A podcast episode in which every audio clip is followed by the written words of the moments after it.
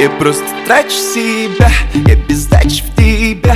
Пьяный врач мне сказал, между нами стрельба Между нами война, между нами...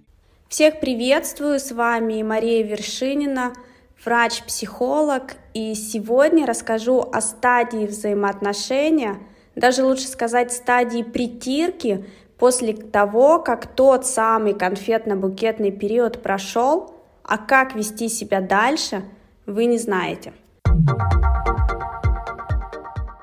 Прежде чем поговорим на эту тему подробнее, я хочу пригласить вас на мою программу индивидуального повышения женской самоуверенности и сексуальности. Старт программы в январе, онлайн-курс в закрытом телеграм-канале. Программа уникальна тем, что на основе теоретической базы вы будете практиковать и применять полученные практики. Узнаете, что значит полюбить себя и как это сделать. Обсудим телесные блоки, личное пространство, отношения с женатыми и неженатыми мужчинами. Вы обретете зрелую, уверенную сексуальность. И многое другое будет вам не только интересно, но и полезно. Для записи пишите мне в Телеграм или ВКонтакте. Понятно, что романтические отношения процветают благодаря химии, сексуальной совместимости и взаимной заботе. Именно на этом и строится первоначальное влечение и взаимосимпатия. Этот промежуток времени у всех разный, у кого-то от года и даже до двух лет. И это тоже нормально. И по истечению этого периода для каждой пары начинается та самая притирка в отношениях между мужчиной и женщиной. Давайте разбираться, что это такое, что это за притирка. Начнем. Вы встретились друг с другом, мужчина и женщина, у вас есть примерно общие ценности, вас объединяют бытовые какие-то вещи, взгляд похожий на бытовые условия, у вас похожий взгляд на сексуальные отношения, вас объединяет понимание финансовых вопросов. То есть у вас есть эти основные фундаментальные понятия отношений. Тогда вы можете продолжить уже говоря о качестве этих фундаментальных состояний ваших отношений. А теперь представьте другую ситуацию. Когда вы в отношениях движетесь абсолютно в разных направлениях с вашим партнером. Например, вы хотите детей, партнер не хочет или говорит, что еще не готов. Женщина хочет больше заниматься домашними делами и меньше работать, а мужчина настаивает, чтобы вы работали на двух работах. Важная финансовая составляющая. Вы хотите, чтобы у вас был общий финансовый пакет, а мужчина, например, полностью только самостоятельно распоряжается и своими, и вашими сбережениями. Или вообще часть сбережений отдает маме. И если посмотреть со стороны на этот вид взаимоотношений – Видно, что женщина преследует свои цели и стремления, а мужчина свои цели, но абсолютно другие, которые он себе поставил. В данном случае совершенно два разных человека и надеяться, что один откажется от своих ценностей ради или чтобы угодить другому человеку, нет, этого не будет. Здесь уже можно сказать о внутреннем насилии над собой. Осознанно здравомыслящие люди на это никогда не пойдут. Если возникает желание переделать партнера, это уже форма манипуляции. То есть получается, я хочу, чтобы ты стал таким, каким я хочу. Пример из моей практики – Мужчина и женщина встретились, все хорошо, сыграли недолго, думая свадьбу, рады, счастливы. Началась семейная жизнь. Будни оба партнера работают, а выходные вместе. Женщина привыкла активно в кругу компании, на мероприятиях, вечеринках проводить время, а мужчина хочет проводить время дома, смотреть фильмы, сериалы, абсолютно не любитель э, выходить в выходные, ходить в клуб или караоке.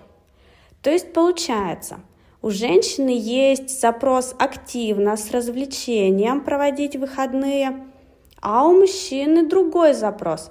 Ему хочется домашнего уюта, общения в семье. И это конфликт, потому что женщина настаивает на своем, а у мужчины другие жизненные приоритеты. Опасная ситуация? Да, ситуация опасна.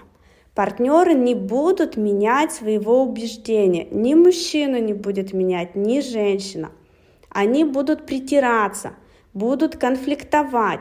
И приведет это рано или поздно к тому, что мужчина найдет себе такую же, как он, то есть домашнюю женщину, которая тоже будет смотреть сериалы по выходным. И женщина, соответственно, найдет себе тоже мужчину, кому нравится быть в компании на вечеринке по выходным. Чтобы такого не происходило, важно знать об адаптации в паре. Есть теоретическая адаптация и практическая – Теоретическая адаптация происходит, когда вы обмениваетесь со своим партнером мнениями, обмениваетесь интересами, делитесь стилем своего поведения. Важно, чтобы вы это обсудили и адаптация прошла до того, как вы стали жить вместе. Обязательно поговорите и спросите важные для себя вопросы. Есть ли у тебя в планах рождение детей? Как ты относишься к финансовой составляющей? Как вместе будете проводить свой досуг? И другие важные для вас вопросы.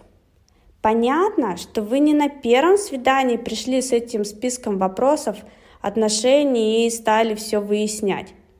Ваши отношения развиваются, и вы видите, что вам хорошо, спокойно, и вы готовы обсудить волнующие вас в будущем вопросы. Важно ли тебе, чтобы женщина готовила дома первое, второе, третье компот? Важно ли для тебя проводить время с друзьями? Как ты относишься к порядку в доме? Не будешь ли ты ограничивать мое общение с подругами? Это вопросы не обязательно задавать открыто. Где-то косвенно, где-то завуалировано, а иногда и действительно стоит спросить прямо.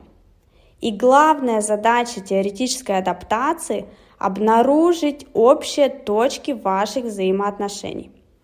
И получается, если отношения состоят из одной точки соприкосновения, этого недостаточно.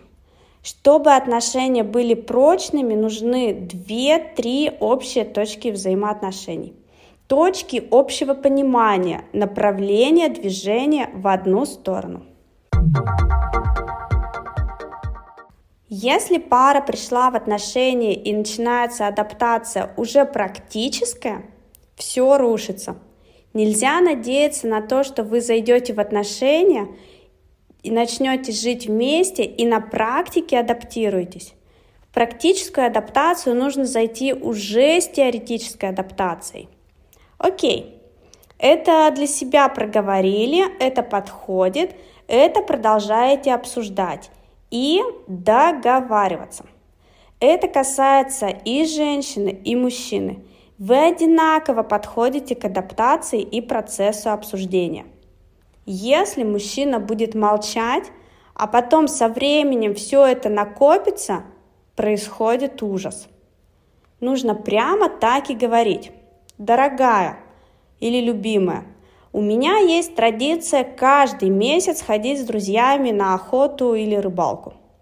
Мы своей компанией собираемся с ночевкой и уезжаем. Ты понимаешь это? Женщина говорит, да, конечно, понимаю.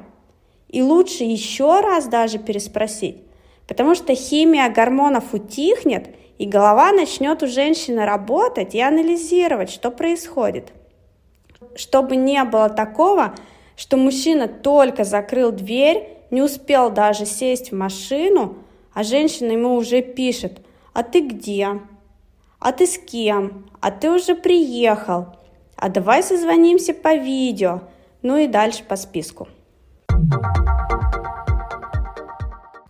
Поэтому бессмысленно надеяться, что если в теоретической адаптации вы не совпали, то вы притретесь в практической адаптации. Нет, такого не будет. Можете сколько угодно себя утешать, что стерпится, слюбится. Нет, на практике не стерпится и не слюбится. Например, вы живете уже вместе какое-то время, долго. Вы муж и жена, и появляются какие-то моменты, которые вы не могли предугадать. И это нормально, так будет. В этот момент важно определить, это недостойное поведение партнера или его недостаток, или вообще может быть особенность его свойства личности. Это важно различать. Если мужчина говорит, любимая, пойдем ужинать, а сам берет тарелку только себе и положил плов, начал есть, вы при этом сидите без плова, без тарелки и с открытым ртом, понятно, что это поведение недостойное. Подводя итог, эта самая притирка в отношениях должна начинаться с теоретической части. Вы обсуждаете, разговариваете, делитесь, и после этого уже начинаете этап практической притирки. Да, что-то может появиться новое, к чему-то вы были не готовы, не знали, не обсудили. И если вы любите друг друга, все эти новые нюансы не повлияют критически на ваши отношения. Вы всегда сможете договориться. При этом понимайте, что притирка не может длиться годами – Молодой семье достаточно полгода, год, чтобы выстроить свою систему. Внутри семейную систему взаимодействия. Еще раз хочу напомнить вам, что в январе стартует моя программа индивидуального повышения женской самоуверенности и сексуальности. Для записи пишите мне в Телеграм или ВКонтакте. До скорой встречи! С вами была Мария Вершинина. Всем пока-пока.